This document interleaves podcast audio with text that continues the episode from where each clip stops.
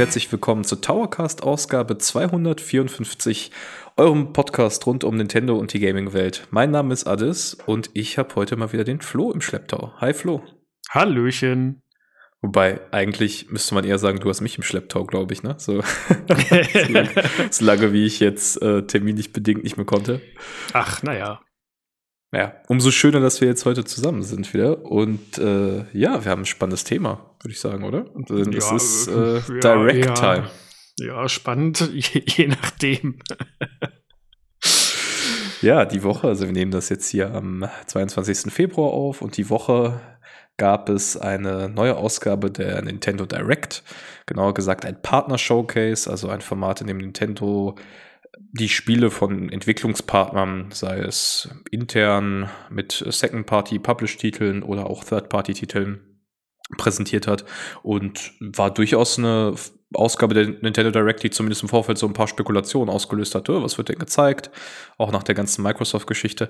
Äh, wie bist du denn da reingegangen? Hast du irgendwie hohe Erwartungen gehabt oder dachtest du, ja, mal schauen, was auf mich zukommt? Also ich hatte mit den ganzen, Microsoft hat ja im Voraus auch immer diese ganzen äh, an vagen Ankündigungen gemacht, ähm, dass auch eventuell Xbox-Titel ähm, auf die Switch kommen könnten oder dergleichen. Und dann die Gerüchteküche ist ja auch hochgeschwappt bis zum geht nicht mehr. Deswegen hat es mich in der Hinsicht schon ein bisschen interessiert, in welche Richtung das Ganze gehen könnte. Aber im Großen und Ganzen bin ich da mit sehr, sehr geringer Erwartungshaltung ran und Gott sei Dank habe ich das so, bin ich das so an das Ganze rangegangen, denn wirklich ähm, überzeugend fand ich die, äh, den Partner Showcase jetzt nicht wirklich. Ja, wir haben gerade schon in der Vorbesprechung mal kurz gesagt, auch intern so in der Redaktion, das war so ein bisschen zweigeteiltes Stimmungsbild. Es gab Leute, die fanden ihn echt gut und da waren viele spannende Titel für die dabei. Andere waren eher so, ja, da fehlte mir jetzt so der eine große Kracher.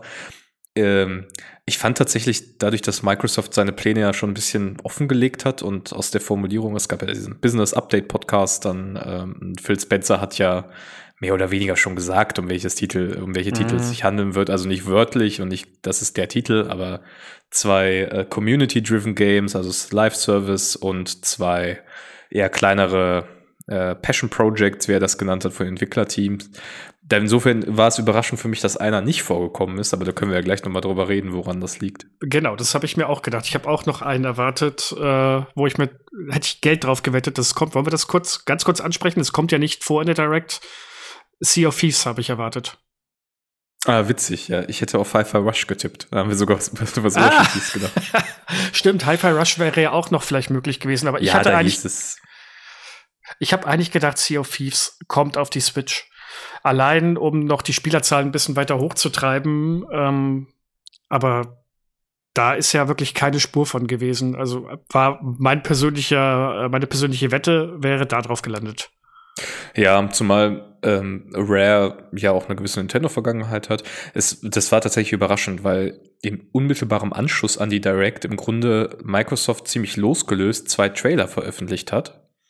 Äh, mit der Ankündigung Sea of Seas, äh, Sea of Thieves äh, setzt Segel auf PlayStation 5, hieß der eine, glaube ich, und Hi-Fi Rush äh, ab März auf PlayStation 5.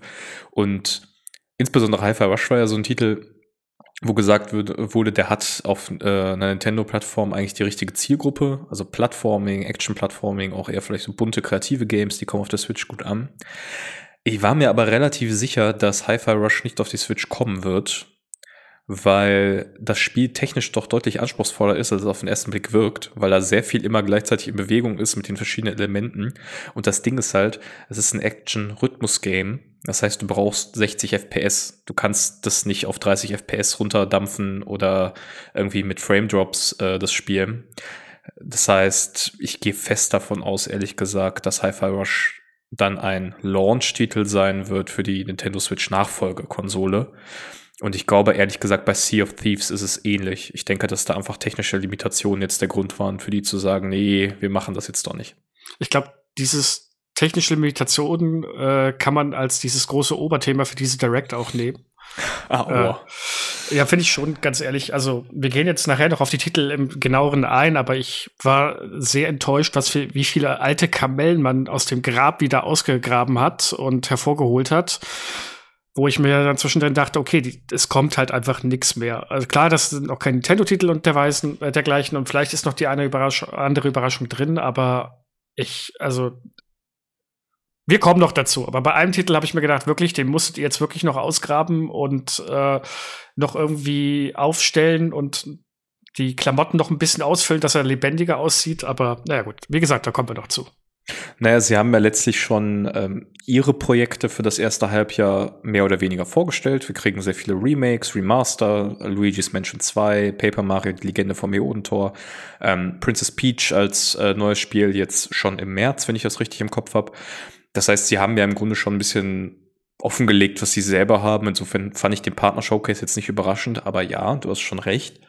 Ähm, man merkt doch zunehmend, äh, ein Trend, der sich aus dem letzten Jahr im Grunde fortsetzt, die Switch packt halt einfach viel nicht mehr. Und es liegt gar nicht irgendwie an Exklusivdeals oder ähnlichem, sondern Entwickler schaffen es einfach nicht mehr, Spiele auf diese Hardware zu bringen. Äh, was ganz interessante Konsequenzen hat für den Rest des Jahres. Aber da können wir nachher noch drüber reden. Vielleicht genau, sollten genau. wir jetzt erstmal mit den Spielen einsteigen. Machen wir das, machen wir das. Wir gehen das Ganze chronologisch durch, wie der äh, Partner-Showcase stattgefunden hat. Ähm, wir werden jetzt nicht zu jedem Titel richtig viel sagen, weil ansonsten sprengen wir wahrscheinlich das Limit dieses Podcasts. Aber äh, ich, zu manchen kann man auch echt wenig sagen. Fangen wir mal mit, gleich mit dem ersten Titel an, der für mich jetzt keine großartige Überraschung war. Das war Grounded, das Survival Online, ja, Spiel von Dings. Ah Gott, Obsidian, Obsidian, Obsidian, mein Gott eine meiner Lieblingsspiele schmieden und ich komme nicht drauf, von Obsidian. Und ähm, das lief ja schon auf der Xbox und im äh, PC, im Game Pass und allen drum und dran. Ich habe auch mit meiner Frau zusammen mal reingespielt gehabt. Das Problem ist, ich bin kein Riesenfan von Survival-Spielen, deswegen konnte mich das immer nicht so richtig lang catchen.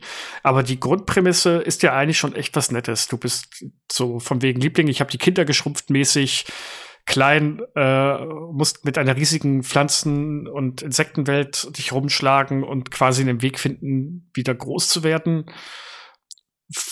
kann auf der Switch ganz gut funktionieren, aber als ich den Trailer dazu gesehen habe, habe ich mir gedacht, uiuiuiui, da sind wir wieder beim Thema alte Hardware. Das ist schon wirklich, wirklich runtergestuft.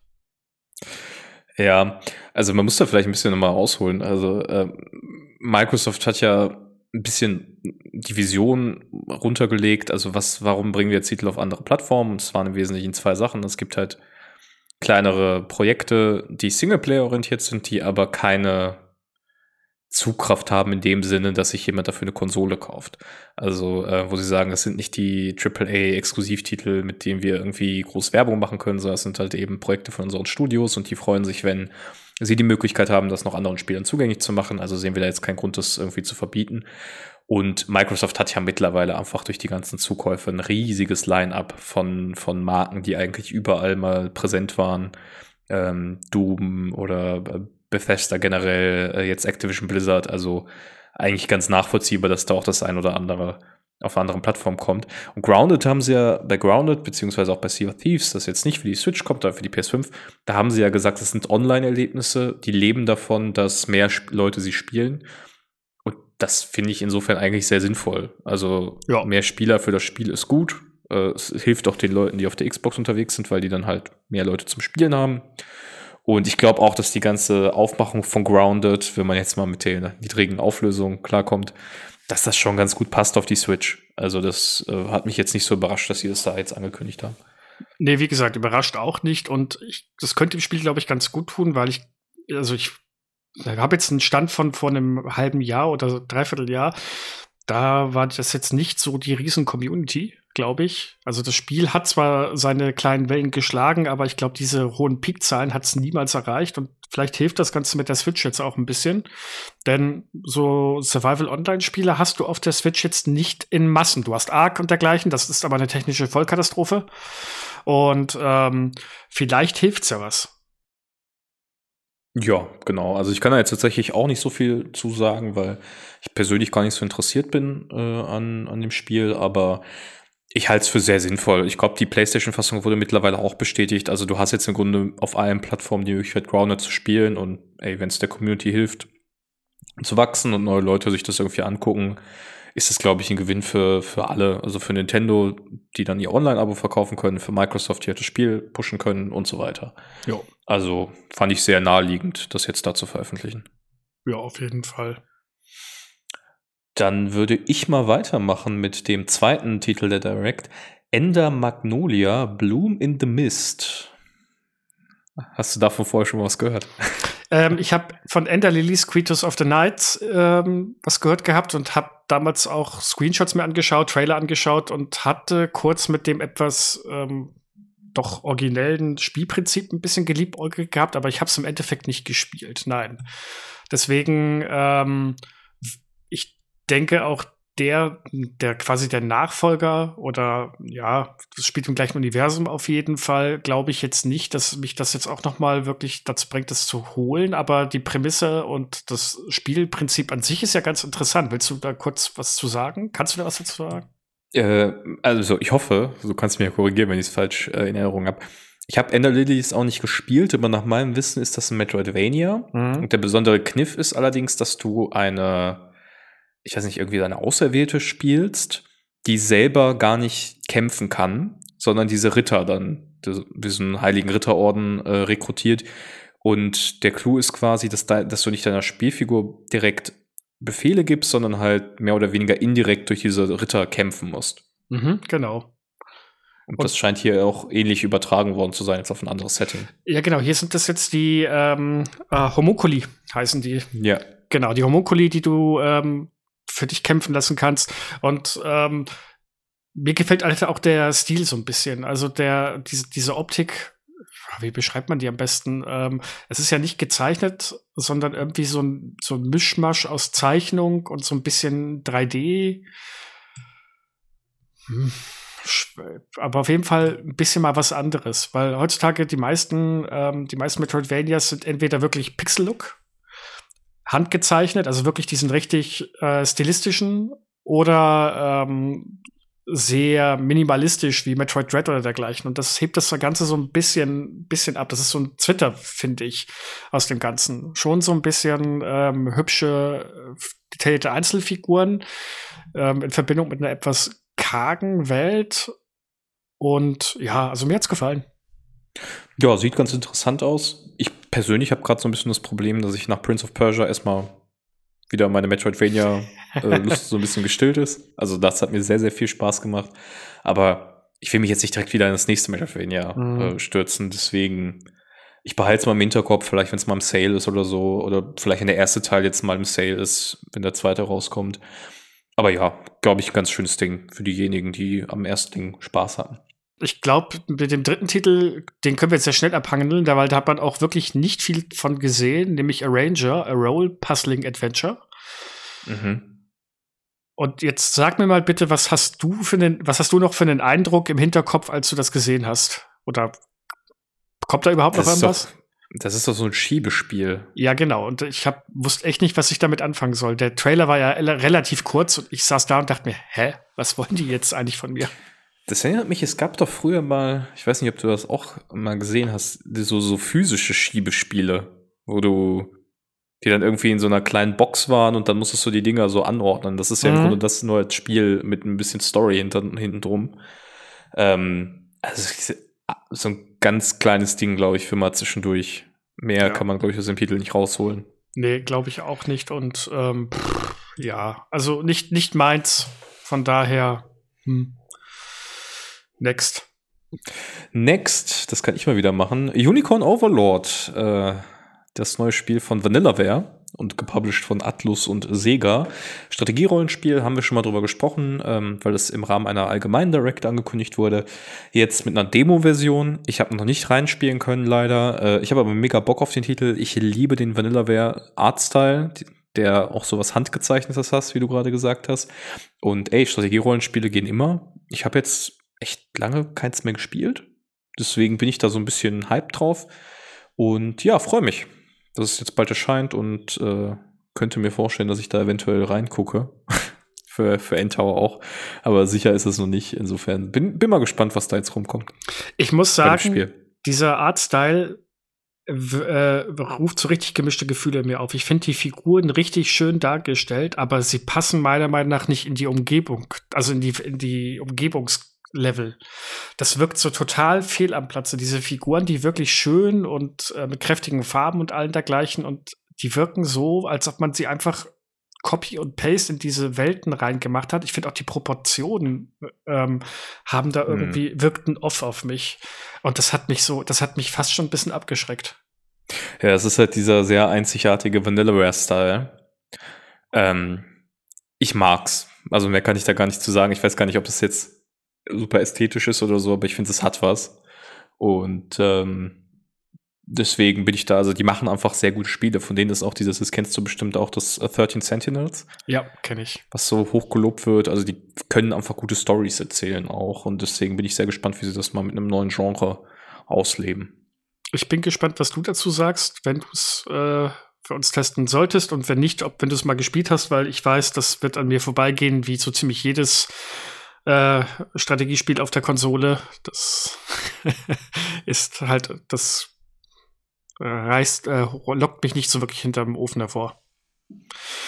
Äh, Tja, vielleicht ja der nächste Titel. Ja, wollte gerade sagen, das wäre vielleicht aus ähm, dieser aus retro-archäologischen ähm, Perspektive vielleicht ganz interessant, nämlich Monster Hunter Stories, der erste Teil, der jetzt auch auf der Switch kommt, auch in Form eines HD-Remakes oder Remaster besser gesagt. Remake ist es ja nicht so wirklich. Ähm, das Problem ist, mit Monster Hunter habe ich auch keinerlei Berührungspunkte. Ich habe mal versucht, den neuesten Teil auf dem PC zu spielen und habe festgestellt, ich, ich kann das einfach nicht. Das, ich komme nicht rein. Das ist mir zu, das ist mir zu großes Monster. Hahaha.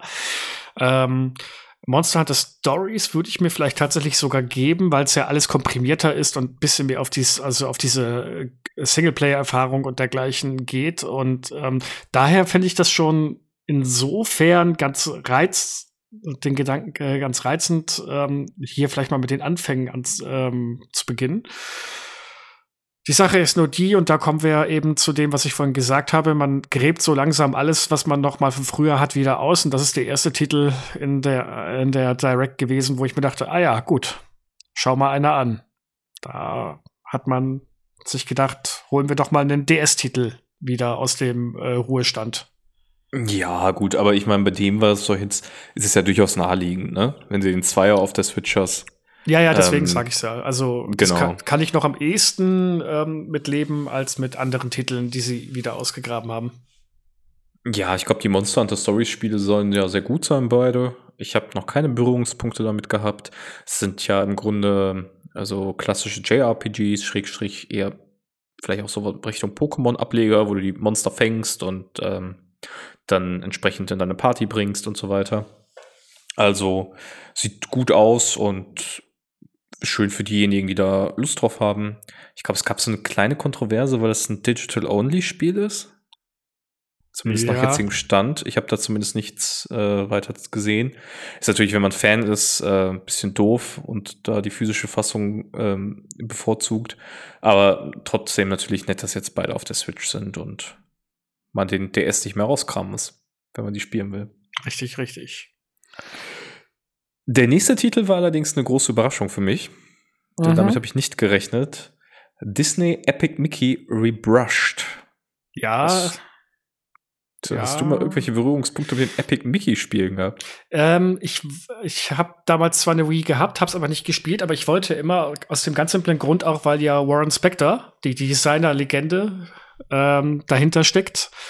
Und der hat ja auch Deus Ex und, und dergleichen gemacht. Ähm, deswegen war ich da immer relativ dran interessiert. Ähm, aber auf der Wii, äh, die war eigentlich bei mir zu Hause gestanden für ein paar wenige Spiele und das war's.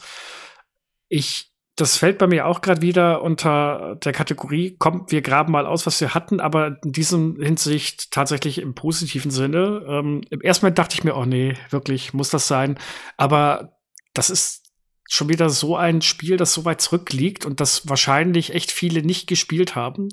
Hat ja auch damals nicht so die tollen Verkaufszahlen gehabt. Dass der zweite mhm. Teil überhaupt rausgekommen ist, war ja schon ein Wunder, weil gut verkauft hat sich das Ganze, wie gesagt, nicht. Ähm, deswegen bin ich eigentlich ganz froh, dass der es auf die Switch geschafft hat und vor allem als, ja, quasi auch wieder eine Remaster-Version so ein bisschen. Und ich denke mal, das kann man sich geben. Denn diese, diese ganze Prämisse, dass man quasi äh, mit Mickey Mouse in einer Welt spielt, in der die ganzen vergessenen äh, Figuren aus Disney-Cartoons beziehungsweise aus Disney-Filmen und dergleichen äh, sind und dass man mit denen, die zum einen bekämpft oder zusammenkämpft und dergleichen, das äh, fand ich schon damals echt interessant und das hat er ja auch nicht, hat auch nicht gerade mit düsteren Momenten gegeizt und dergleichen. Und dementsprechend, ich freue mich darauf, das wieder nachzuholen. Ja, ich habe tatsächlich noch keine Berührungspunkte damit gehabt, aber finde die Prämisse auch cool und generell muss man ja sagen, es herrscht ja aktuell kein Überangebot an 3D-Plattformern. Später kommt noch einer, äh, über den wir reden werden. Aber insofern sehr sinnig und cool, dass sie es nochmal ausgraben und es ist ja tatsächlich ein vollwertiges Remake und kein Remaster. Also schon originalgetreues Remake, aber du siehst ja, dass sie das komplett neu gemacht haben ähm, und nicht bestehenden Code nehmen und das irgendwie hochskalieren. Insofern freut mich echt, dass das geklappt hat, dass sie da irgendwie mit Disney sich nochmal einigen konnten, die verschiedenen Partner, die daran beteiligt sind. Ich weiß gar nicht, wer das published. Ist das Epic? Oder äh, ist es Disney selber? Das, da fragst du jetzt den Falschen. Da frage ich den falschen. Okay, weil ich weiß gar nicht, wer die Rechte gerade daran hat. Also die Rechte müsste, ähm. die Rechte müsste Disney natürlich haben, aber ich weiß nicht, wer das Ganze jetzt, äh, jetzt auf die Switch published. Da könnte schon wieder irgendwer anders dazwischen sein. Also die Rechte hm. sind bei Disney. Ja, ja, klar.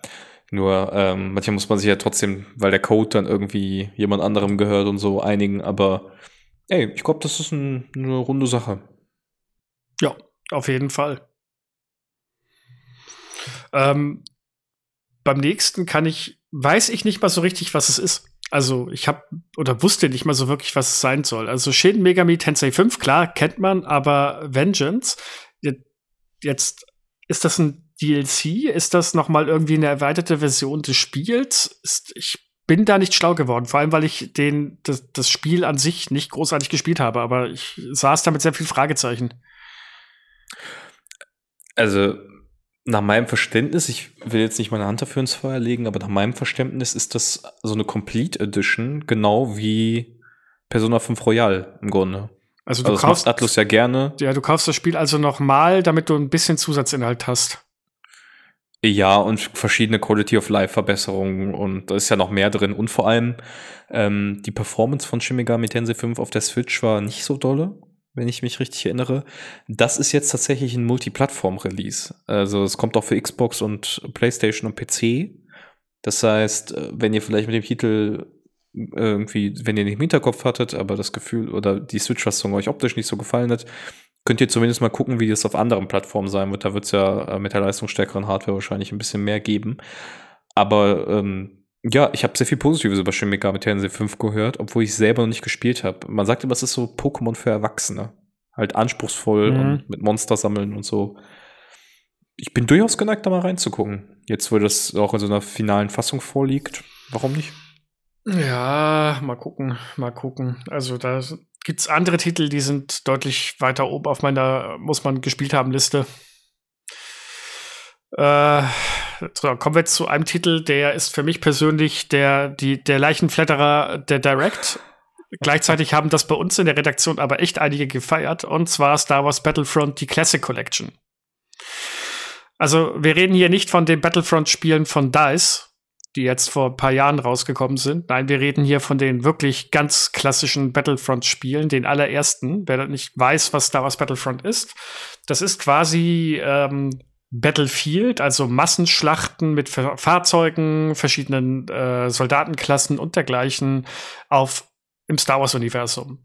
Und als das damals rauskam, war das äh, der Hit schlechthin, weil man konnte auch mit äh, mit X-Wings durch die Gegend fliegen, man konnte die Rollen von äh, Luke Skywalker, Darth Vader und Co. jedenfalls in Battlefront 2 schlüpfen und so weiter und so fort und die hat man jetzt ausgegraben, hat ähm, sie ein bisschen, ja, also sah nicht wirklich hübscher aus. Das sah doch wirklich aus wie die Originalgrafik von damals. Und ich zitiere ein, ein etwas jüngeres Mitglied aus unserer Redaktion. Aber es kommen neue Inhalte. Ja, es kommt wahrscheinlich ein oder zwei neue Maps oder dergleichen. Und ähm, ich halte das an sich schon für, naja, okay, muss das wirklich sein, aber dann frage ich mich, warum auf der Switch? Ich meine, es, es wird auf der Switch super laufen. Das ist, das kann man schon mal garantieren. Aber ich, ich verstehe immer nicht, warum man solche großen Spiele auf, auf, auf einer Nintendo-Konsole, also gut, ich verstehe eh nicht, warum man Ego-Shooter auf einer Konsole spielen sollte, aber da bin ich ja mittlerweile ein aussterbendes Fossil, das immer noch der Maus und Tastatur hinterher weint. Aber ich, ich habe mir da wirklich gedacht, wirklich Leute, muss, das muss jetzt noch sein. Das musstet ihr jetzt auch noch rausholen. Und wenn man sich die bisherigen Star Wars Ports anguckt, auch auf der Switch, dann ist das eher äh, mittelmäßig. Und ich weiß nicht, ob man da wirklich so tolle, äh, ein tolles Endprodukt erwarten kann. Ja, aber das hängt ja davon ab, wer es macht. Also die anderen wurden ja von Aspire geportet. Das war ja das, was so ein bisschen Bauchschmerzen gemacht hat. Jetzt habe ich gar nicht nachgeguckt, wer dafür verantwortlich ist, aber was, was macht dir jetzt genau Bauchschmerzen, dass es auf die Switch kommt? Das habe ich nicht ganz verstanden. Also generell, dass es einfach ein altes Spiel ist? Oder? Nee, es macht mir, also was heißt Bauchschmerzen? Ich frage mich immer, warum man solche Spiele allgemein, also erstens mal, warum so ein altes Spiel noch mal hochholen? Weil ähm, diese Spiele waren auf dem PC teilweise schon relativ klobig, vor allem die Fahrzeugsteuerung oder wenn man einen Flieger gesteuert hat, war das damals schon, du musstest das wirklich gut können und damals hattest du eine Maus und Tastatur. Das heißt, du hattest noch ein ziemlich weiteres eine gute Tastatur und eine Maus. Also du hattest Werkzeuge, mit denen du relativ detailgetreu und präzise arbeiten konntest. Und jetzt hast du halt einen Controller. Und ich kann mir einfach nicht vorstellen, dass diese alten Spiele so viel Liebe bekommen haben, dass sie die Steuerung so dermaßen feindmäßig angepasst haben, dass sich das gut spielt. Aber vielleicht ist das jetzt der alte Mann, der einfach nur verbittert äh, aus der Vergangenheit guckt und sich denkt, müssen denn alles immer neu machen, da, da, da, da, da. Ich glaube tatsächlich ja, weil ich habe die auf der Konsole gespielt, hatte nie Probleme. Insofern, ähm, ich weiß gar nicht, auf welcher Plattform ich das gespielt habe, aber ich habe vor allem Battlefront 2 rauf und runter gespielt und vor allem, ja, 64 Multiplayer-Spieler ist äh, toll, aber Battlefront 2 hat einen richtig guten Story-Modus. Da geht's nämlich um die 501. Legion. Mhm, du begleitest quasi die Geschichte der republikanischen Armee so ein bisschen äh, bis ins Imperiumszeitalter. Äh, und das ist cool. Also, ähm, wird vom Preispunkt abhängen, aber ich finde das, ich finde das cool, dass sie es auspacken. Kleiner Wermutstropfen, aber es ist immer so, wenn man auch parallel eine Xbox zu Hause stehen hat, die Spiele gibt es halt für 2 Euro im Backcompat Sale. Also, ähm, wenn ich den, wenn ich den äh, da mal einfach in den Story-Modus reingucken will, kann ich sie mir wahrscheinlich irgendwann mal sehr, sehr günstig auf der Xbox kaufen. Insofern wird viel vom Preis abhängen. Aber ich sehe schon die, die Sinnhaftigkeit eines, einer Switch-Fassung. Ja, okay. Wenn du sie siehst, dann ist ja gut. Aber das nächste, da sind wir uns beide, glaube ich, einig, äh, dass das, das wenig Sinn hat. äh, South Park Snow Day. Ja. Also ich, ja. Ja, was ist das? Es ist, glaub, also es ist ein, ähm, ja, ein Action, Action, Rollenspiel würde ich nicht mal sagen. Du Erst dachte ich, es wäre ein Multiplayer-Spiel, aber das ist es ja nicht. Du kannst es zwar Koop spielen, aber da kämpfst du ja quasi gegen die KI, gegen äh, andere South Park-Figuren und bewirfst sie mit Schneebällen und so weiter, aber ähm, ich, ehrlich gesagt, ich weiß es nicht. Und ich muss sagen, die South Park-Spiele haben mir bis jetzt eigentlich immer alle relativ gut gefallen, vor allem die Rollenspiele, die fand ich immer ganz, äh, ganz schön. Auch das von Obsidian, sind wir wieder bei Obsidian. Ich wollte gerade ähm, sagen, klar, weil ich von Obsidian Aber das jetzt, als ich das gesehen habe, das hat mich so an das N64 South Park-Spiel von damals erinnert. Kennst du das noch? Boah, ich habe das mal gesehen, das ist ja, aber es ist ja ganz fürchterlich. Ja, das war so, das war so katastrophal schlecht und da, da hatte ich diese Vibes, hatte ich wieder. Ähm, ich, ja, faszinierend ich glaube, also kann vielleicht kann vielleicht ein schönes ähm, Online-Koop-Spiel sein, aber boah, nee, nee, ich sehe da glaube ich nicht so wirklich die Zielgruppe. Also ob es das noch, ob es das noch eins mehr davon gebraucht hätte, aber gut, ist die South Park-Lizenz. Die kann schon vieles retten. Muss man mal schauen. Also für mich lebt South Park halt vom Humor. Und äh, bei, dem, bei dem Rollenspiel haben sie das ja ziemlich cool umgesetzt, bei beiden eigentlich. Ja. Ähm, The Fractured But Whole äh, war schon auch ein sehr guter Titel. Ähm, und ich sehe jetzt allerdings nicht, wie man es in einem Multiplayer-Spiel replizieren soll. Also, keine Ahnung. Mal schauen. Mal schauen, das trifft auch auf Sword Art Online Fractured Daydream zu. Das ist offensichtlich ein Online-JRPG.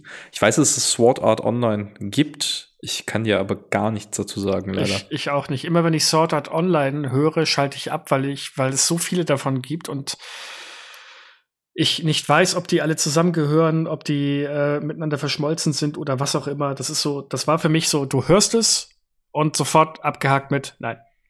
Ja, also wenn es da draußen von euch welche gibt, die das ein bisschen kennen, dann schreibt uns gerne in die Kommentare, worum es da geht und was euch daran begeistert. Ich fand es jetzt als, als Außenstehender sehr, sehr schwer, das einzuordnen. Aber ja. wahrscheinlich gibt es eine Community, die das sieht und sich denkt, boah, endlich kommt XYZ. Und man sitzt da einfach daneben und denkt sich, ja, okay. Und ich glaube, ähnliches gilt auch für Gundam Breaker 4. Da sind wir, glaube ich, auch nicht die richtige Zielgruppe für. Ich, ich glaube aber, das findet echt viele Fans. Diese Gundam-Roboter sind ja mega beliebt, teilweise. Also in manchen Bereichen, vor allem Japan halt, aber auch, die finden auch immer mehr ihren Weg in den Westen und dass du dir jetzt aus über 120 Einzelteilen oder noch mehr den eigenen Gundam zusammenbauen kannst und mit diesem Roboter dann Gegner bekämpfen musst und neue Teile einsammeln kannst, dich dann weiter upgradest und so weiter und so fort. Ich glaube, das ist so ein kleiner äh, Fantraum für diejenigen, die dieses Genre so mögen. Ja, sah ja auch eigentlich ganz okay aus. Also, wie gesagt, meins ist es jetzt auch nicht unbedingt. Ähm, aber ich kann mir schon vorstellen, da, wenn das gut umgesetzt ist, kann das, glaube ich, wirklich Spaß machen, vor allem wenn du experimentierfreudig bist. Äh, was jetzt, wo ich mir jetzt nicht sicher bin, ob es da äh, so viel Spaß und spannend ist und so weiter, ist Super Monkey Ball Banana Rumble. Hast du die, bist, bist du ein Fan von der Serie oder von der Reihe? Super Monkey Ball habe ich damals auf dem GameCube mal gespielt. Fand das eigentlich ziemlich cool. Kann jetzt äh, allerdings nicht sagen, dass ich da irgendwie wahnsinnig drin bin. Also ich glaube, gibt es Leute, die da mehr involviert sind. Ich fand die Spiele immer spaßig. Das waren für mich einfach so schöne Spiele für zwischendurch. Ja. Ähm, kleine Geschicklichkeitslevels. Ich denke mal, das wird mit der Bewegungssteuerung der Switch auch umgesetzt werden. Ähm, und kann man, also ich, es ist ein sinnvoller Titel für die Spätphase einer Hardware, sag ich mal so. Also es ja. ist relativ kostengünstig, glaube ich, machbar. Die Lizenz ist bekannt. Insofern kann Sega da, denke ich mal, guten Gewissens äh, noch mal ein bisschen Support zeigen.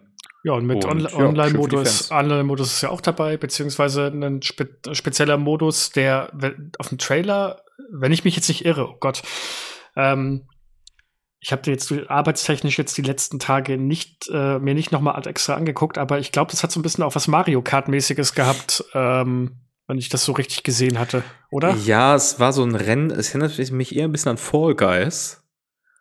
Ähm, bin mir jetzt allerdings nicht sicher, weil dann halt einige Affen runtergefallen sind und so, aber kann auch sein, dass sie dann wieder hochgeseppt werden, das weiß ich nicht, da muss man mal schauen.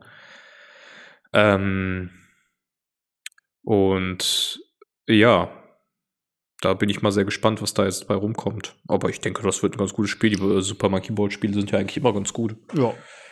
Haben auch immer ganz gute Bewertungen und denke mal. Es wird seine Fans finden und es wird verkauft. Wie heißt das? Fans greifen zu, alle anderen spielen Probe? ja, genau. Die alten Sprüche hier aus dem PC-Magazin. So, äh, vielleicht kannst du mir ein bisschen mehr sagen zu World of Goo 2 wenn meine Frau jetzt wach wäre, bestimmt. Die hat das eine Zeit lang gespielt. Äh, ich habe ja auch immer wieder über die Schulter geguckt damals. Ähm, ich habe World of Goo damals den ersten Teil probiert, muss aber sagen, ich hatte damals A, die Geduld nicht und auch war teilweise ein bisschen zu blöd für dieses Spiel. Weil da muss man ja mit dem namensgebenden schwarzen Schleim diverse ähm, Konstruktionen erschaffen, um dann wiederum andere Schleime aufzusammeln. Und je weniger man, Schleime man für diese Konstruktion verwenden muss, desto besser. Und der zweite Teil kommt jetzt ja konsolenexklusiv für die Switch. Das hat mich schon mal sehr überrascht, dass die Switch auf ihre letzten Tage äh, tatsächlich noch was Konsolenexklusives kriegt. Und so klein finde ich World of Goo auch nicht, weil das ist damals eigentlich einer der ersten richtigen Indie-Titel gewesen, die so durchgestartet sind. Hm. Wollte gerade sagen, also noch vor, noch vor Hollow Knight und den ganzen anderen Darling ja. war das so einer der ersten, von denen man so richtig mitbekommen hat, dass die von, glaube ich, auch einem Ein-Mann-Studio, glaube ich, gemacht, ne? Ja, das weiß ich jetzt nicht genau, aber auch vor, auch vor Spielen wie Super Meat Boy und so weiter oder vor Fess, also vor denen, wo man sagt, die haben ja diese ganze Indie-Welle langsam losgelöst. Und da war World of Goo schon mit dabei. Ich glaube, das war auch eines der ersten Humble-Bundle-Spiele, die es so gab. Also, das ist schon wirklich ewig auf dem Markt und dass der zweite Teil jetzt konsolenexklusiv auf der Switch kommt, ist schon cool und jetzt ja auch mit Koop-Modus. Mit einem lokalen. Ach, war der konsolenexklusiv? Soweit ich weiß, also soweit ich weiß, ist der auf der Switch exklusiv. Das heißt, ich glaube, auf dem PC ah, ja. wird es den nicht geben. Ah ja, okay. Na dann. Wahrscheinlich so eine Zeitexklusivität wie bei ähm, wie, wie ist es nochmal, Monkey Island. Das war ja auch ein paar Monate quasi ja. Switch First. Denke ich auch ja, mal. Ich bin mal gespannt. Ich habe äh, der erste ist glaube ich oft sehr günstig zu haben im eShop, ne? Ja, ja, das ist also viel Zahlen tust du da allgemein nicht mehr. Das kann man mitnehmen, wenn man auf so Puzzlespielchen äh, steht oder auch so auf ein bisschen Logik Spielchen, dann ist das eigentlich ganz cool. Wie gesagt, trifft nicht so ganz meinen Nerv, weil ich dafür halt auch manchmal einfach zu dämlich bin und nicht genug um die Ecke denken kann, aber ja.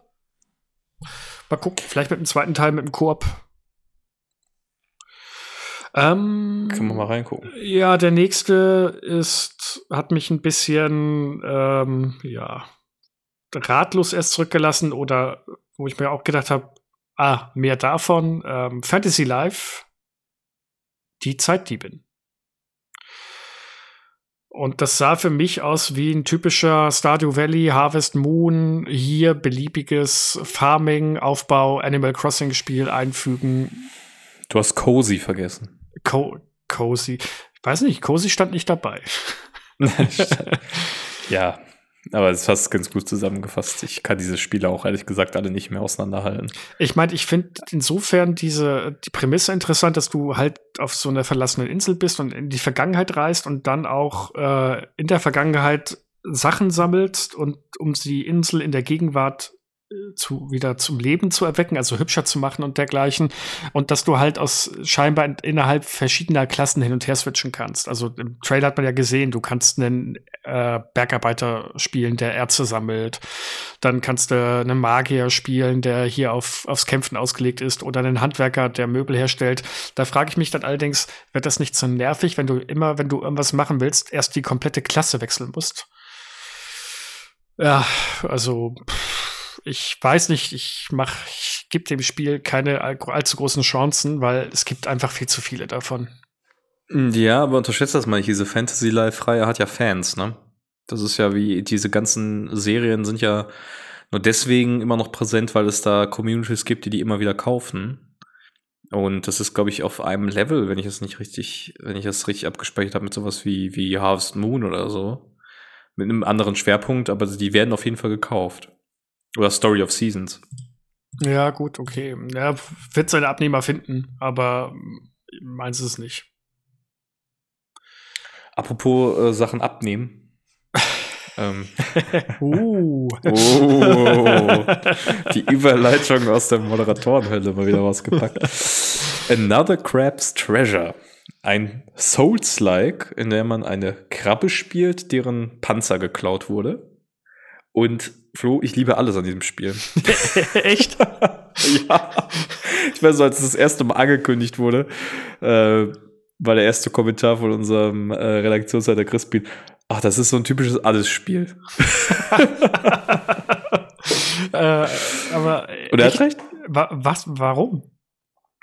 Naja, ich, ich mag Souls-Likes. Ja, okay. Ich mag, äh, ich mag Spiele, wo man irgendwie äh, anthropomorphe Tiere spielt. Mhm, okay. äh, ich, das hatte so lustige 3D-Plattformer-Passagen. Mag ich auch. Es ist bunt. Also es, hat, es ist einfach total skurril, aber es sieht cool aus. Und die Idee ist doch witzig. Also man weiß ja, dass es so diese Krabben gibt, die sich immer wieder neue Häuser suchen müssen und so. Ähm, und daraus ein ganzes Spielkonzept zu machen und dann je nachdem, was du dir anziehst, hast du unterschiedliche Fähigkeiten, ob es jetzt mal die rostige Dose ist ähm, und das, also ich finde, im Trailer hast du auch gemerkt, was man bis jetzt noch nie gesehen hat, das Spiel hat auch einen ganz netten Humor. Ja. Also es war sehr ulkig gemacht. Ja, ja, ja, also ich würde ich würd jetzt nicht sagen, es, ist, es hat mich überhaupt nicht angesprochen. Ich fand es auch schon witzig, aber äh, ja. also auf jeden Fall äh, hat es mich mehr angesprochen als der nächste Titel, der auch, was? der auch geshadowdropped wurde. Äh, ja, tatsächlich. Was? Also jetzt schüttelt, äh, das sieht man jetzt gerade nicht, jetzt schüttelt er gerade unglaublich den Kopf. Findest du Paddy's Big Breakaway so geil? Ja, schon, weil das ist das Team, das Sonic Mania gemacht hat. Ach so, Sonic ja. Mania ist so, brillant. Ja, ja, stimmt. Ich, ich habe vergessen. Es, es, ich rede hier, mit, ich, ich red hier mit dem heimlichen Sega-Abgesandten. Nein, aber das ist tatsächlich, also das ist die ähm, Sonic Mania war so ein Spiel, das ja aus der Zusammenarbeit von Sega mit Fans der Sonic-Spiele entstanden ist, rund um Christian Whitehead, den Studiochef. Und ähm, das ist jetzt quasi ihr erstes eigenes Spiel, was sie ohne Lizenz machen und dieses das komplett ihnen gehört. Und ich finde, es sieht fantastisch aus. Es sieht nach einem richtig modernen, coolen 3D-Plattformer aus, der so ein bisschen Sonic mischt mit Mario 3D World, würde ich sagen. Also so Mhm. einer leicht isometrischen Ansicht. Das finde ich schon ziemlich cool. Ja, stimmt. Also äh, das Problem ist bei mir, glaube ich, du hast den, das magische Wort 3D-Plattformer gesagt. Das, die können mich irgendwie seit Mario Odyssey nicht mehr so wirklich, hin, also nicht mehr wirklich begeistern. Oder allgemein, also ich kann für 3D-Plattformer mittlerweile irgendwie nicht mehr dieses, boah, geil, das will ich unbedingt spielen, das ist so geil. Äh, das ist irgendwie für, für mich verloren gegangen. Ich habe ja auch jetzt letztens äh, Song of Nunu getestet. Das ist ja auch so ein 3D-Plattformer, Action-Rollenspiel. Und äh, da habe ich mich teilweise durchkämpfen müssen, weil ich mir gedacht hatte, okay, das ist ein League of Legends Spin-off. Die hast du alle getestet, die test das testest jetzt auch mal. Und äh, puh, da habe ich gemerkt, ich bin dem Genre auf irgendwie ein bisschen entwachsen ist das falsche Wort, weil das hieß ja, dass es was für äh, hier was für kleine Kinder ist oder dergleichen. Ist es ja nicht, aber das ist wir sind so irgendwie wir sind getrennte Wege ab einem gewissen Punkt gegangen. Und wenn man sich trifft, äh, dass der 3D-Plattformer und ich, dann, äh, dann herrscht so betretenes Schweigen und äh, man fragt so, na, wie geht's dir? Und er so, ja gut. Und dann war's das, dann geht man wieder seiner Wege. Nee. Da trifft man sich nochmal unangenehm am Buffet, Ja. wenn man irgendwie was holt. Ah, Ja, ganz genau. ja, also ähm, ich weiß nicht, wenn, wenn das Genre dich insgesamt verloren hat, weiß ich jetzt nicht, ob dieses Spiel dich zurückbringt. Aber Sonic Mania ist eines der besten Plattformer-Spiele aller Zeiten. Das äh, sage ich jetzt nicht nur als verblendeter Sonic-Fan, sondern es ist wirklich sehr, sehr gut.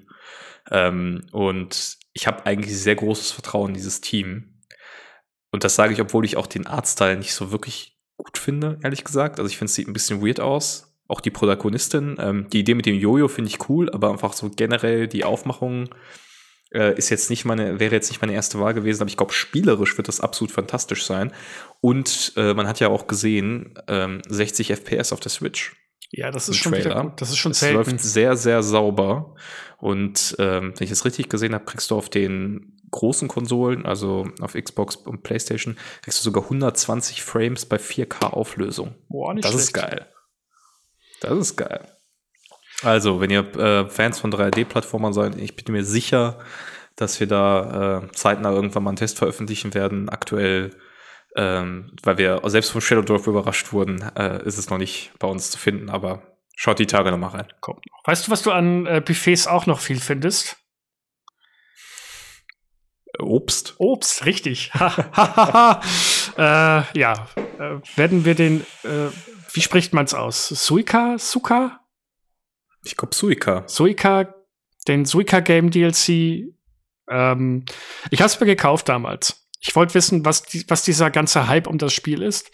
Hab dann festgestellt, es ist nichts anderes als so ein bisschen eine Mischung aus Puyo Puyo, Tetris und Co., nur mit Früchten. Und ähm, meine Frau hat es dann ein bisschen gesuchtet, hat dann aber auch sehr schnell das Interesse verloren.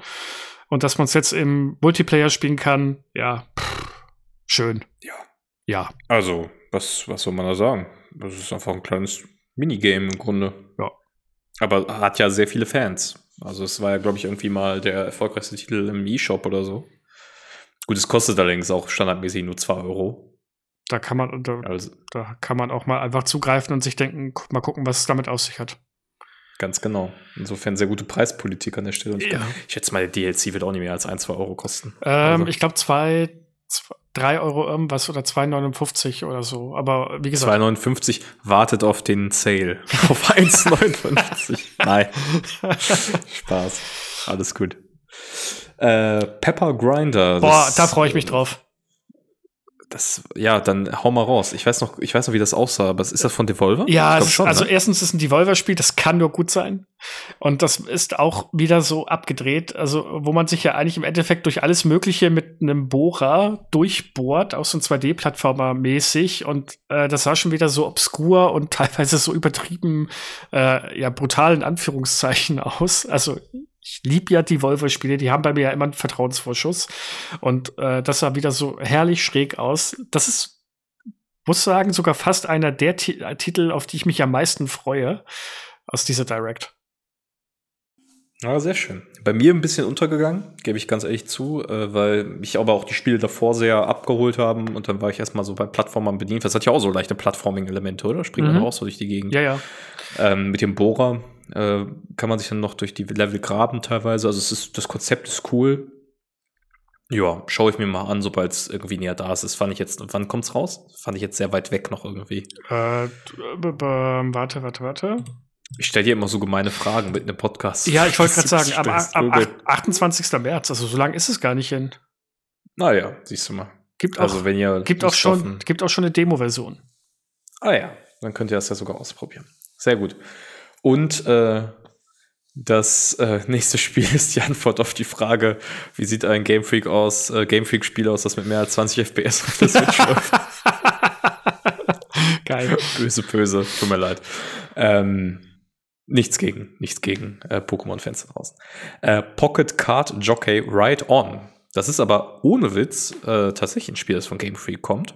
Und ich glaube, als erstes als Apple Arcade Exclusive veröffentlicht wurde. Mhm wenn ich nicht völlig äh, mich erinnere. Und das ist ja im, es ist ein, ähm, ja, wie, wie nennt man dieses Kartenspiel nochmal? Ist das Solitär? So, Solitär, ja. Das ist Solitär. Ja, ist Solitär. Mit Action-Elementen, also was heißt Action-Elemente, aber man, Solitär hat man einen Sinn. So könnte man es, glaube ich, zusammenfassen. Solitär, man hat Solitär genommen und dem Ganzen einen spielerischen Sinn gegeben ja, sah ganz okay aus, aber wir müssen uns jetzt nichts vormachen. Wenn es nicht von Game Freak wäre, wird wahrscheinlich keiner drüber reden, oder? Glaube ich auch nicht. Oder soll es wirklich so gut sein? Ich habe, also im, im äh, Discord bei uns haben einige gemeint, dass es richtig toll sein soll. Und ich muss sagen, mein Interesse war auf jeden Fall geweckt. Also vielleicht gucke ich es mir mal an. Kommt auf den Preis hier wieder drauf an. Weißt du, Flo mal wieder. Will den interessantesten 3D-Plattformer in Jahren nicht spielen, aber solitär von Game Freak. Ja, ich meine, ob es jetzt, vom Game, jetzt vom Game Freak kommt, wäre mir relativ egal, aber ich finde das. Solid aber du hast wohl zu viel, du hast zu viel, wohl zu viel geschnupft. Der Huhuhu. Das nächste Spiel, Schnupfericht, die Melodie des Mumintals. Und die Mumins die hatte ich immer auf dem Schirm im Sinne von, ich wusste, dass es sie gibt, aber ich habe noch nie was von denen gesehen. Du auch nicht? Dito. Sagt mir gar nichts. Das ist ja skandinavisch. Doch, ich glaube, wir haben mal in Schweden so Merchandise davon gesehen, als meine Freundin und ich da waren. Und da haben wir eine Tasse gekauft, die lustigerweise bei eins dieser, eine dieser Figuren aussieht wie ihre beste Freundin. also mit roten Haaren und so. Ähm, das war ganz lustig. Ja, und ähm, puh, äh, ich kann von dem Gameplay, was ich gesehen habe, das sieht halt auch eher nach einem Spiel für Jüngere aus, glaube ich. Das ist ja sowieso allgemein eher an Jüngere gerichtet, die ganze, die ganze Marke. Und ja, sieht, sieht, sieht ganz nett aus. Punkt. Ja, ähm, vielleicht können wir jetzt dann schnell weitergehen. Ich muss wirklich sagen, bei dem habe ich es noch verstanden, aber bei den nächsten drei Spielen war ich ein bisschen erschrocken, dass die in so einem Sizzle-Reel-Trailer am Ende vorkamen. Ja, ich auch. Da habe ich mir auch gedacht. Weil das sind ja eigentlich mit die drei größten Spiele der Presi gewesen. Ja. Ähm, sehr komische Entscheidung. Aber das erste ist äh, Kingdom Come Deliverance. Ja, ein sehr, sehr schönes Rollenspiel. Kann man Rollenspiel sagen? Hm. Ich glaube schon, oder? Es ist His doch historisches Rollenspiel. Ja, so, ja, ich wollte gerade sagen, es ist ja eben das Rollenspiel, so, also weil du ja wirklich irgendwie wenig kannst. wenn, ich, wenn so verstehe ich das zumindest immer. Ja, es ist halt im Endeffekt, es spielt halt in einem fiktiven ähm, in einer fiktiven Mittelalterwelt, das so ein bisschen in, äh, ans Böhm, in, ins frühere Böhmen angesiedelt ist. Und ähm, ich habe damals reingespielt, aber äh, bin nicht sonderlich weit gekommen, aber ich erinnere mich noch, ein Kollege von mir hat das sehr intensiv gespielt und hat gesagt, das ist das Spiel mit den realistischsten europäischen Wäldern. Weil du da in den Wald gehst und wirklich das Gefühl hast nach einer Weile, du hast dich verlaufen. Ja, sie haben da ja auch, das weiß ich noch, das war sehr groß auch in der Berichterstattung, dass sie sich da wirklich Historiker reingeholt mhm. haben und so. Also das war wirklich der Anspruch, dass sie das original nachbilden. Deswegen Spaß halber, ähm, was ich gerade meinte, du kannst ja nichts, man ist halt wirklich kein Held, sondern man ist halt ein Mensch in dieser Mittelalterwelt. Und das macht halt Kämpfe zäh und gefährlich, weil man schnell sterben kann. Und du ähm, musst halt schauen, wie du irgendwie mit deinen Ressourcen klarkommst und so weiter und so fort. Also ich glaube schon ein sehr eigenständiges Spiel, ja. Aber wenn einen das anspricht, dann ist es cool und es ist cool, dass zumindest Switch-Besitzer die Möglichkeit haben, mal reinzuschauen nach den ganzen Jahren. Ja. Das ist ja schon sehr früh für Xbox One und PS4 erschienen und den PC damals. Ja, ja, ist schon eine ganze Weile her. Und es hat ja auch eine Geschichte und alles drum und dran, wie du auch langsam aufsteigst. Also du bist irgendwann auch nicht mehr ein Niemand, sondern du äh, arbeitest dich quasi so ein bisschen hoch. Und ich weiß noch, damals war der, gab es einen Shitstorm in Anführungszeichen, weil es ja dann äh, eine Debatte oder eine Diskussion drum gab, warum denn in dem Spiel keine einzigen äh, Menschen mit farbiger Haut vorkommen. Und die Entwickler damals dann noch gesagt haben, ähm, nee, äh, pass mal auf, Leute, das ist Osteuropa, im, im ähm, oh Gott, ist es jetzt Hoch- oder Frühmittelalter? Oh Gott, ich, also im Mittelalter auf jeden Fall. Da sind halt nicht so viele rumgelaufen und dann äh, haben sich ja noch Historiker eingeschaltet und gesagt, ja, so stimmt das nun auch wieder nicht und dies und jenes. Also da, da war damals eine ziemliche Kontroverse hinter, äh, die, die an sich für ganz interessant zu beobachten war, wo sich der Entwickler leider nicht so richtig mit Ruhm bekleckert hat, denn auch teilweise einige ziemlich äh, ja bisschen unschöne Aussagen gemacht hat damals. Also ich kann mich jetzt nicht mehr genau an die Details erinnern, aber äh, das, hat der, das hat den Entwickler ein bisschen in Diskredit gebracht. Aber das Spiel mhm. an sich ist echt toll. Also ähm, ich bin gespannt, wie es auf der Switch läuft. Ja, ich erinnere mich auch daran, also, also diese Kontroverse, dass das ein bisschen schwierig war und ähm, dass da auch viel Diskussion war, wie, wie weit kann man Künstler von Kunst trennen und mhm. mit diesem Studio-Head, ich glaube, das war ja vor allem er, nicht das ganze Team, sondern vor allem er, der sich da so ein bisschen ausfallend geäußert hat und so. Ähm, deswegen schwierig, äh, aber hier nur zur Einordnung. Wie gesagt, es schmälert ja nichts an der Qualität des, des Spiels an sich und ähm, ich glaube, es wird viel mit dem Preis stehen und fallen, weil die Spiele das Spiel halt auf anderen Plattformen mittlerweile sehr, sehr günstig zu haben ist. Ja. Ich meine, klar, ein Port ist immer Arbeit, es ist okay, dass sie dafür Geld haben wollen, aber muss man mal schauen, äh, wie viel diese Version dann kosten wird. Ähm ich mach mal das nächste Spiel, äh, weil, es sich, weil es sich anbietet. Äh, Contra Operation Galuga ähm, hat jetzt eine Demo. Und Flo, ich habe diese Demo gespielt. Heute noch. Ja. In der Mittagspause. Und? Hm. Also tatsächlich nicht so katastrophal, wie ich befürchtet hatte. Oh. Sie haben diesen B-Movie-Charme ganz gut eingefangen. Und das Gameplay ist okay. Aber es ruckelt leider auf der Switch. Echt jetzt? Ähm, echt jetzt, das ist kein Witz. Also es ist jetzt auch nicht äh, um irgendjemand unglücklich zu machen, sondern zumindest die Demo-Version hat einige Hakler gehabt. Und das ist halt bei der Art von Spiel wirklich schwierig, wenn es um schnelles Ausweichen und präzise Steuerung geht. Ich hoffe, dass das irgendwie eine Pre-Release-Version war, die sie noch hatten und jetzt einfach rausgehauen haben und dass das fertige Produkt dann im März besser performt. Aber also die Switch-Fassung, muss ich ehrlich sagen, hat ein bisschen gemischte Gefühle bei mir hinterlassen. Ich bin aber nach der Demo zumindest bereit, dem Spiel eine Chance zu geben, sobald es dann voll draußen ist oder wir einen Code dafür kriegen. Ja, good for you. Es ist Contra. Und es ist einfacher als die klassischen Contra, weil du stirbst nicht mehr nach dem ersten Treffer. Ah, nach dem zweiten. Ja, dann will ich es aber auch nicht spielen. Wieso? Ich dachte, dann kannst du es endlich mal spielen. Aber es wird. oh, ich bin der Adis, ich bin mega witzig. Oh. Naja, Flo hat keine Zeit, der muss das nächste Spiel auf der Liste spielen. Ja. Da habe ich, hab ich, hab ich gesehen und ich habe mich für dich gefreut. Ja, aber ich habe es ja schon auf dem PC komplett durchgespielt. Aber ich freue mich für all diejenigen, die es noch nicht gespielt haben und das jetzt nachholen können. Pentiment. und äh, ein Obsidian-Spiel. Dementsprechend schon mal sehr gut.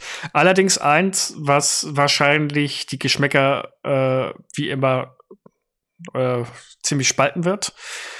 Denn ähm, der Stil, das haben wir auch, habe ich auch in den Kommentaren in der jeweiligen News auf Endtower gelesen, das schreckt einige anscheinend so ein bisschen ab.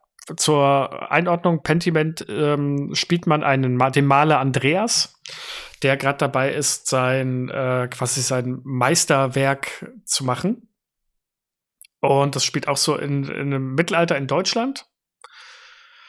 Und ähm, der Zeichenstil ist so, wie man äh, in den früheren äh, Mönchsbüchern und dergleichen diese Zeichnungen hatte. Diese, wie nennt man das? Äh, Kirchze Kirchenzeichnung ist, hätte ich jetzt als Laie gesagt. Und ähm, das ist ein wirklich tolles Rollenspiel mit teilweise echt tollen äh, oder weitreichenden Entscheidungen, den ein oder anderen Twist und einem wirklich sehr zufriedenstellenden Ende. Ich habe es ja damals auf dem PC auch komplett durchgespielt und ich finde es gut, dass, Bi äh, das BioWare, sage ich schon, dass Obsidian das jetzt auch ähm, auf der Switch ein bisschen an eine potenzielle Käuferschaft bringen kann, denn ich dieses Spiel erfährt viel zu wenig Liebe. Das ist so eines der unterschätzten Rollenspiele oder Spielperlen an sich der letzten Jahre. Und ich hoffe tatsächlich, dass es noch den einen oder anderen auf der Switch begeistern kann, denn ähm, ja, ich habe es sehr, sehr gern gespielt und äh, es versprüht so seinen ganz eigenen Charme. Auch mit der mittelalterlichen Sprache, man lernt auch einiges, weil es dieses typische, du hast im Text manche Sachen unterstrichen, du kannst draufklicken und dann erfährst du noch was. Also es ist ein rundum tolles Spiel. Ja, ich habe ähm, habe mich auch sehr gefreut, dass es auf die Switch kommt. Ich glaube, das ist auch genau das Spiel, schließt so ein bisschen den Kreis äh, zum Anfang, wo ich gesagt habe, ja, da hat äh, Phil Spencer auf jeden Fall recht. Also ich glaube, Pentiment ist ein Spiel, das darunter gelitten hat, dass ähm, auf der Xbox selber, glaube ich, vielleicht die Zielgruppe nicht so ganz genau da war. Also wenn du diese, diese dicke, leistungsfähige Konsole hinstellst, dann willst du halt nicht so ein 2D äh, gemaltes Spiel äh, mit Adventure-Elementen spielen zwingen, sondern halt, weiß ich nicht, dein Gears oder äh, deine Third-Party-Spiele in toller Grafik und deswegen ist es egal, ob Pentiment Xbox-exklusiv ist oder nicht. Und äh, ich glaube, die Switch ist die perfekte Plattform von den drei großen äh, Konsolenplattformen, weil das ist so ein typisches Handheld-Spiel für mich. Das würde ich mich einfach, damit würde ich mich auf die Couch legen und es da gemütlich spielen. Ja. Und äh, sehr, sehr cool, dass es jetzt äh, ja auch geshadowdropped wurde im Grunde. Also nicht genau geshadowdropped, aber am nächsten Tag erhältlich war. Ähm, Limited Run Games, falls ihr das hier hört und äh, Sammler physischer Version seid, hat sich leider die Rechte an einer physischen Veröffentlichung gesichert. Ja, leider. Das heißt, da müsst ihr da zugreifen, aber trotzdem erstmal schön, dass es für mehr Leute erhältlich ist jetzt. Dann kommen wir jetzt zu den letzten beiden Titeln. Und ja, und zwar ähm, ja, mach mal gerade sagen, das ist war für mich noch die der angenehme Ausklang. genau, also zum Thema Microsoft äh, und Nintendo äh, und ihre Bromance. Ähm, Rareware, also Rare besser gesagt heutzutage, Spiele kommen äh, ins Nintendo Switch Online-Abo. Und zwar insgesamt fünf an der Zahl. Äh, Killer Instinct, Battletoads im Battlemaniacs vom Super Nintendo, äh, zwei NES-Spiele und dann noch Blast Course, äh, Corps vom N64. Also nicht die gesamte äh, Rare Replay Library oder generell die gesamte Rare Library, aber halt ein schönes Schmankerl noch zusätzlich obendrauf. Ja. Ich muss sagen, ich freue mich über Blast Corps am meisten, denn ich hatte das gar nicht mehr auf den Schirm und dann habe ich den Trailer gesehen und dachte mir, boah, das hattest du auf dem N64 und das hat mega Spaß gemacht. Es war unglaublich schwer, aber ich hatte damit richtig viel Freude und ähm, also werde ich definitiv wieder spielen. Also ja, das ist geil. Sehr gut. Vielleicht, ich habe da draußen ein paar Stimmen gehört, die meinten, sie sind enttäuscht, dass es nicht Rare Replay ist. Warum das nicht endlich mal für die Switch erscheint. Ähm, und es hat einen ganz einfachen Grund. Diese Rare Replay Kollektion ist ziemlich verbandelt mit dem Xbox Operating System. Ich glaube, das hat man so von außen gar nicht auf dem Schirm. Ich besitze die nämlich. Es gibt Spiele, die sind inhärent in dieser Collection enthalten als Portierung, zum Beispiel die Arcade-Spiele von Rare. Es gibt aber auch viele Spiele, die quasi den Xbox 360-Emulator der, der Backwards Compatibility öffnen. Also du spielst dann quasi die emulierten Xbox 360 Spiele auf den aktuellen Xbox-Konsolen. Das heißt, Rare Replay insgesamt auf die Switch zu bringen, würde bedeuten, diese ganzen Spiele, die eigentlich nur emuliert sind von der 360, ähm, zu portieren. Und das ist, glaube ich, eine Mehrarbeit, die sich Microsoft nicht machen wird für eine Klassiker-Kollektion, von der man ausgehen kann, dass die, die sie unbedingt haben wollten, sie schon haben. Mhm. Also ich verstehe, dass man da Bock drauf hat, aber ähm, das ist sehr, sehr schwer umzusetzen in der Art und Weise, wie diese Collection konzipiert ist. Ja, aber also vielleicht mal zum Verständnis für diejenigen, die sich fragen, warum ist das jetzt nur, in Anführungsstrichen, sind das nur fünf Spiele für NSO und nicht aber die the, the real deal. Aber die Titel, die jetzt schon da sind, sind eigentlich ganz cool. Vor allem Blast Corps. Also muss sagen, geil. Ja. Und dann kommen wir zum letzten, wo einige auch scheinbar mega ausgerastet sind, also im positiven Sinne. Und ich mir dachte, Endless Ocean Luminous ja, du kannst durch eine zufällig generierte Ozeanwelt tauchen und das ist alles bestimmt mega entspannt und schön und auf der Switch-Grafik weiß nicht, ob das so, äh, ob das so überwältigend ist. Äh, puh, ich, das hat mich wirklich komplett kalt gelassen. Ja, muss ich mir leider anschließen. Also ist gar kein Spiel, in dem ich Interesse habe. Ich glaube, es ist eine Serie von der Wii, wenn ich es richtig im Kopf habe. Mhm. Und das war ja eh meine Nintendo-abstinente Phase, muss ich gestehen, weil ich mit der Wii irgendwie nicht so viel anfangen konnte. Ähm, und ja, es ist mit Sicherheit sinnvoll. Es ist, es ist ein vollwertiger dritter Teil, ne? Ja. Wenn ich das richtig verstanden ja, ja. Das ist ein Remaster. Es ist mit Sicherheit sinnvoll, die Serie jetzt mal zum Lebensende der Switch zu bringen, wo wir wissen, über 130 Millionen Haushalte haben dieses Ding zu Hause. Das heißt, du hast einen sehr, sehr hohen Anteil von Kindern, von Casuals, ähm, die das Ding bei sich im Zimmer stehen haben und die freuen sich natürlich auch mal auf so entspanntere Spiele. Äh, für mich persönlich ist es nichts. Das Problem, was ich mit dem Titel habe, ist, wenn ich sowas spiele, also wirklich solche Spiele, wo du in der Unterwasserwelt umhertauchst und das auf mich einwirken soll und alles, dann spiele ich das nicht auf der Switch.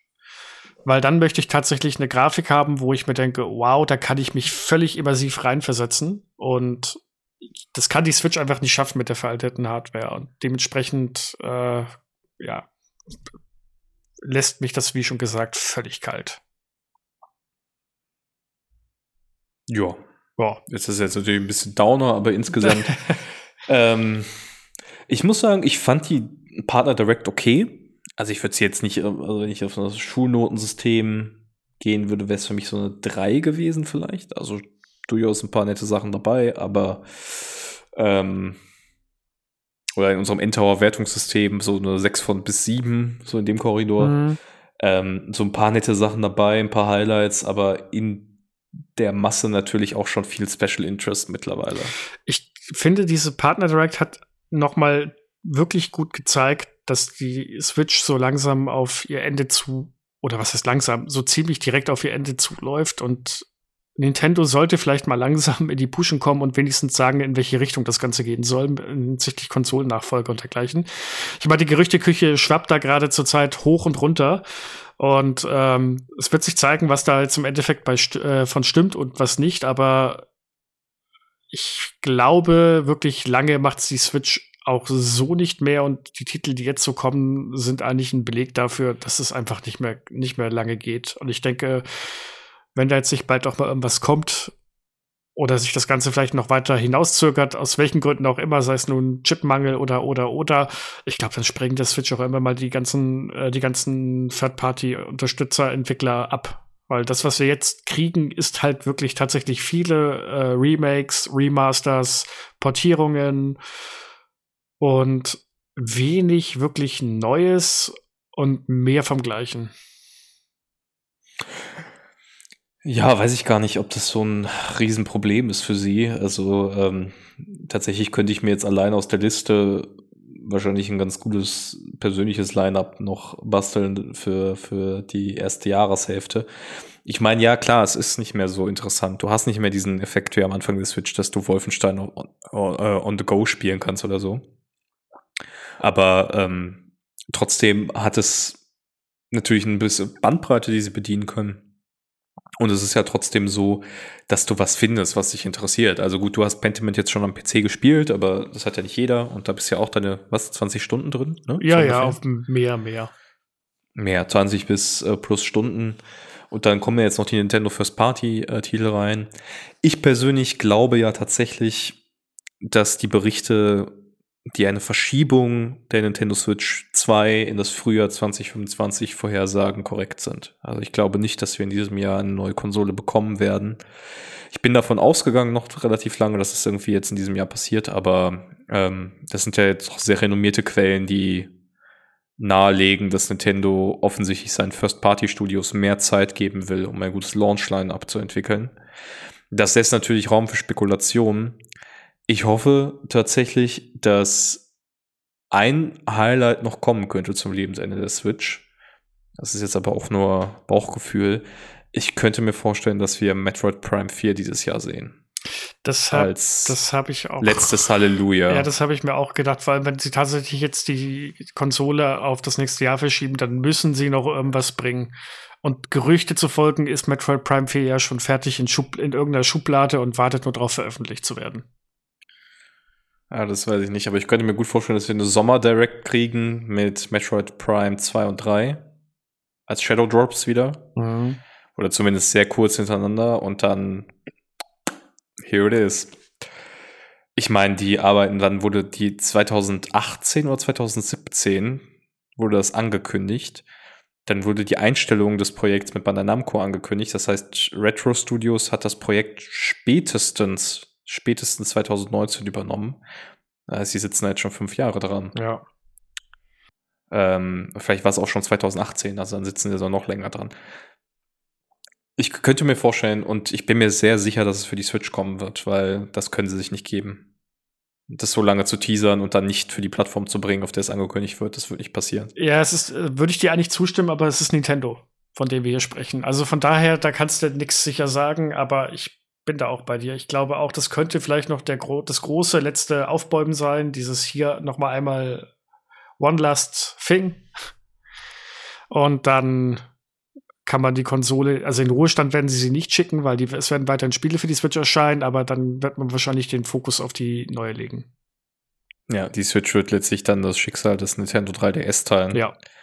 Man erinnert sich gar nicht mehr daran, aber den ersten Direct nach der Veröffentlichung der Switch gab es auch noch Nintendo 3DS-Titel, die angekündigt wurden. Und ich denke, so wird es ganz ähnlich sein. Du lässt nicht einfach 130 Millionen potenziell zahlende Kunden liegen. Zumal, wie wir jetzt bei Xbox und PlayStation gesehen haben, nicht alle sofort den Sprung machen zur neuen Plattform.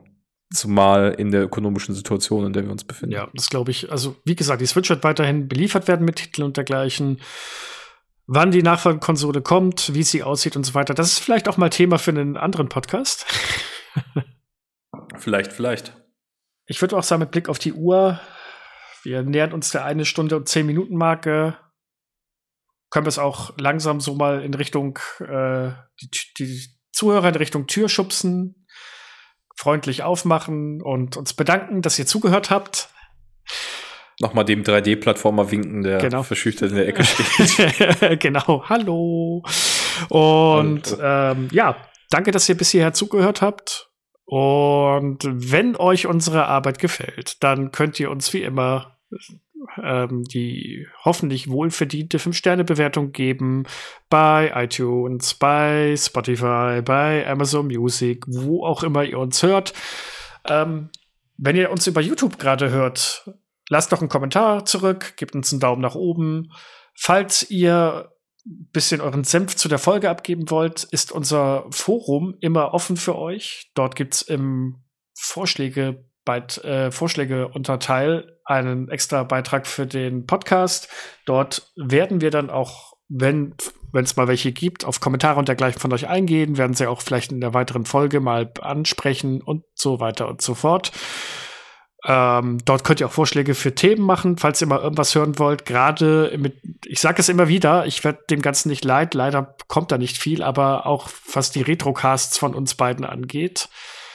Wenn ihr da irgendwelche Titel habt, einfach, vor, einfach mal reinschreiben. Wir freuen uns immer über Vorschläge, wenn wir uns nicht selbst überlegen müssen, okay, was, was könnte euch denn interessieren? Sagt es uns einfach. Das macht uns den Job leichter und ihr habt dann auf jeden Fall etwas, was ihr gerne hören wollt. Ganz genau. Und schreibt vielleicht in die Kommentare, was euer Highlight der Direct war und was ja. ihr noch erwartet für dieses Jahr. Richtig. Und ansonsten würde ich sagen, Adis, es war mir ein Fest. Flo, es war mir wie immer eine Freude. Ja, und mal gucken, wer die nächste Folge macht. Das können wir noch gar nicht so genau sagen. Ja, aktuell ist es ein bisschen tumultig beim Team. Ja, genau, ist ein, bisschen ist ein bisschen tumultig, viel los und dergleichen. Bei mir wird es wahrscheinlich jetzt auch demnächst sehr spannend mit Nachwuchs, der demnächst ansteht. Also von daher mal gucken. Vielleicht kommt noch eine Folge von mir und dann kann es sein, dass ich erstmal eine Weile weg bin. Aber äh, wir werden sehen. Bis dahin sagen wir Tschüss, macht's gut und Addis, bis zum nächsten Mal. Tschüss.